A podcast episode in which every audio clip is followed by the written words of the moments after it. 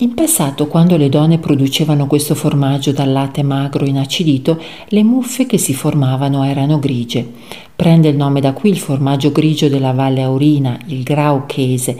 Si faceva nelle malghe più povere, dove era necessario recuperare tutto il grasso del latte e dove mancava addirittura il caglio. Una volta per produrlo le famiglie locali dovevano attendere di avere il latte già scremato, ovvero spremuto il più possibile dal grasso che dava vita al burro. Se una volta era un formaggio dei poveri, oggi è un prodotto d'eccellenza del territorio.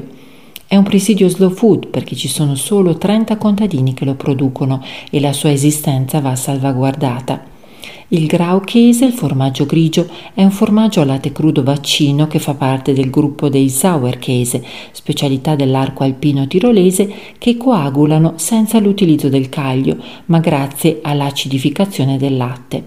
Per trovare la prima fonte che testimoni l'esistenza di questo prodotto si deve risalire al 1325 nei registri si elencano le preparazioni locali da produrre per la nobiltà tirolese, tra cui viene citato anche il formaggio grigio.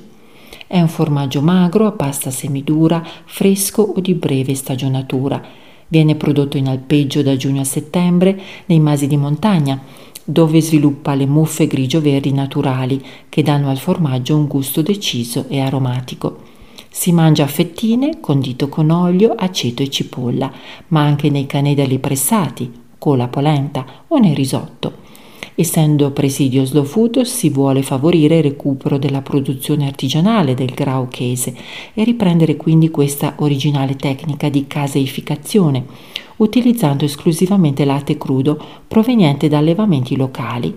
Un'occasione per degustarlo è il Festival del Formaggio che si svolge ogni anno a Campo Tures in Valle Aurina, durante il quale circa 100 produttori da tutta Europa presentano più di mille tipi diversi di formaggi.